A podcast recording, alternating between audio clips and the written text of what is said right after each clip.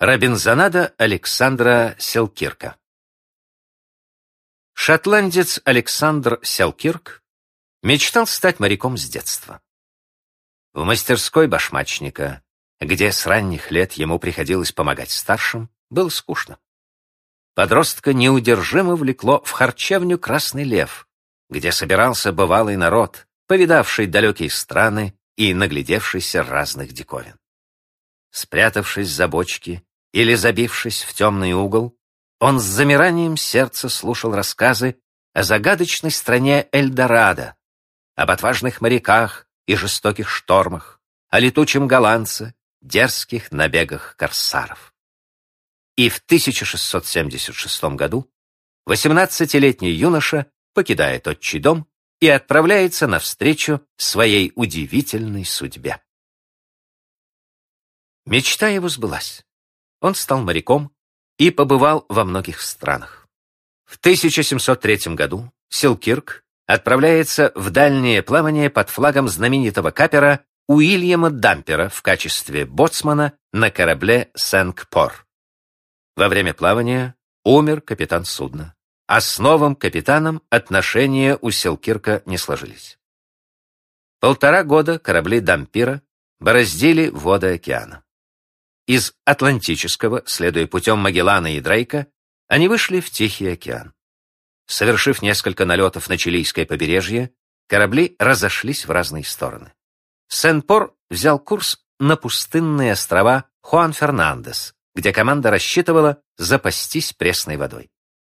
Здесь Селкирк решил покинуть корабль. Его конфликт с капитаном уже достиг самого высокого градуса. Моряка снабдили всем необходимым.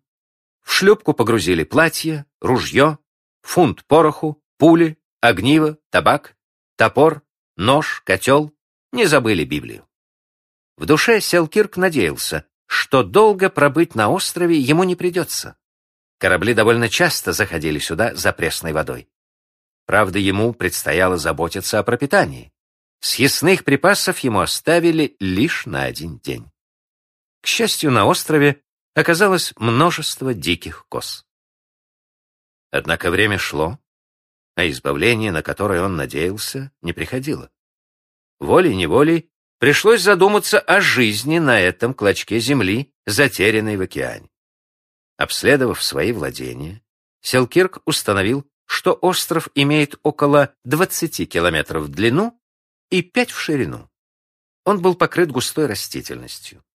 На берегу можно было охотиться на черепах и собирать в песке их яйца. На скалах гнездилось множество птиц. На отмелях у берега ползали лангусты, а из воды на сушу время от времени выбирались тюлени. Первые месяцы оказались особенно трудными. И не столько от того, что приходилось ежечасно вести борьбу за существование, сколько из-за полного одиночества. Чем меньше оставалось надежд на скорое избавление, тем чаще охватывал Селкирка страх при мысли о том, что ему суждено много лет пробыть в этой добровольной ссылке, а может быть и умереть на острове. Он проклинал тот час, когда решился на необдуманный поступок. Впрочем, он наверняка возблагодарил бы судьбу, если бы узнал, что оставленный им Сенкпор пошел на дно спустя всего несколько дней после того, как Селкирк покинул его. Постепенно моряк свыкся с одиночеством и примирился со своей участью. Ему потребовалось немало труда, выдумки и изобретательности для того, чтобы наладить жизнь на необитаемом острове. Селкирк построил две хижины из бревен и листьев. Одна служила ему кабинетом и спальней, в другой он готовил еду. Когда его платье окончательно обветшало, он при помощи гвоздя, служившего ему иглой, сшил себе новую одежду из козьих шкур. На досуге Селкирк плотничал, мастерил мебель и даже украшал ее резьбой, а кокосовый орех превратил в чашу для питья. Когда у него кончился порох, стал ловить диких коз руками. Быстрота и ловкость, необходимые для этого, дались ему нелегко.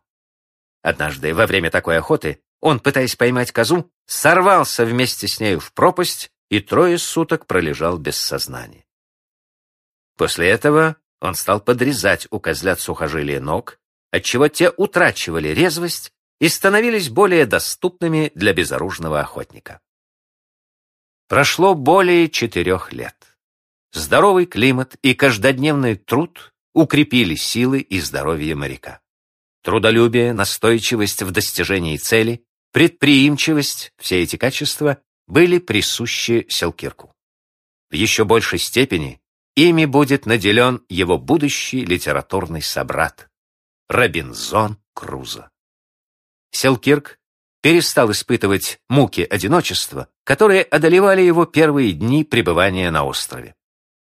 Жизнь на необитаемом острове уже не казалась ему неприятной. Он свыкся с мыслью о том, что надолго отлучен от людского общества. Но надежда не оставляла его. Каждый день моряк взбирался на самую высокую гору острова и часами всматривался в горизонт. Днем избавления для него стало 31 января 1709 года. Полдень со своего наблюдательного поста Селкирк заметил далекую белую точку. Парус. Первый раз за столько лет на горизонте появился корабль. Неужели он пройдет мимо? Скорее подать сигнал, привлечь внимание мореплавателей. Но и без того было видно, что судно держит курс к острову. Вот корабль уже подошел к берегу и бросил якорь. Вот от него отчалила шлюпка с матросами. Можно представить, как были удивлены моряки, встретив на берегу дикого человека в звериных шкурах, обросшего, не могущего поначалу произнести ни единого слова.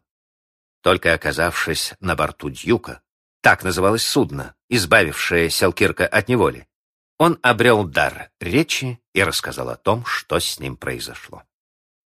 Сразу отправиться домой Селкирку не удалось. На дюке ему пришлось проплыть вокруг света. И только спустя 33 месяца, 14 октября 1711 года, он вернулся в Англию. Когда лондонцы узнали о похождениях их земляка, Селкирк сразу стал сенсацией номер один в английской столице. Впрочем, нежиться в лучах славы ему пришлось недолго. Немногословный, не умевший красочно сочинять моряк, быстро наскучил публике. Он уехал в свой родной город. Пребывание на острове не прошло бесследно. Мрачный вид и угрюмый взгляд Селкирка отпугивали людей. Молчаливость и замкнутость раздражали. На следующий год после возвращения в Шотландию Селкирк встретился с писателем Ричардом Стилом, описавшим его приключения в брошюре «Англичанин».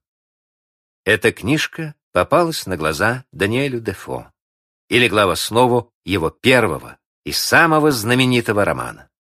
Книга с длинным названием «Жизнь и удивительные приключения Робинзона Круза», написанные им самим, прожившего 28 лет в полном одиночестве на необитаемом острове у берегов Америки, близ устьев реки Оренока, куда он был выброшен кораблекрушением, во время которого весь экипаж корабля, кроме него, погиб, с изложением его неожиданного освобождения пиратами вышло в свет в 1719 году.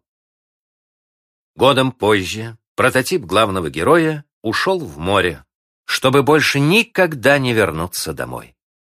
Во время очередного плавания к берегам Западной Африки в 1720 году Селкирк умер от тропической лихорадки и был похоронен с воинскими почестями. Два с половиной столетия спустя экспедиция британских, японских и чилийских ученых, побывав на острове Мас-Атьера, где в одиночестве провел пять лет Александр Селкирк, сумела отыскать ямки, служившие опорами для столбов, поддерживавших крышу хижины Робинзона, остатки очага, фрагменты медного циркуля. С легкой руки Даниэля Дефо всех, кто волей или неволей оказывался на необитаемой земле, стали называть Робинзонами. Своеобразным чемпионом среди Робинзонов всех времен можно считать английского моряка Джереми Бипса. В 1911 году он был 14-летним юнгой, когда шхуна «Прекрасное блаженство», на борту которой Бипс совершал свое первое путешествие, затонула во время сильного шторма в южной части Тихого океана. Из всего экипажа добраться до берега и спастись на необитаемом, поросшем кокосовыми пальмами коралловом острове посчастливилось только Джереми Бипсу. Выжить ему помогло детальное знание романа Даниэля Дефо. Бипс построил себе хижину, изготовил лук и стрелы для охоты на птиц, питался их яйцами, рыбачил, ел плоды кокосовой пальмы, пил кокосовое молоко. В полной изоляции Бипс прожил целых 74 года. Только в 1985 году экипаж случайно оказавшегося в этих водах немецкого судна обнаружил 88-летнего старца и вернул его на родину.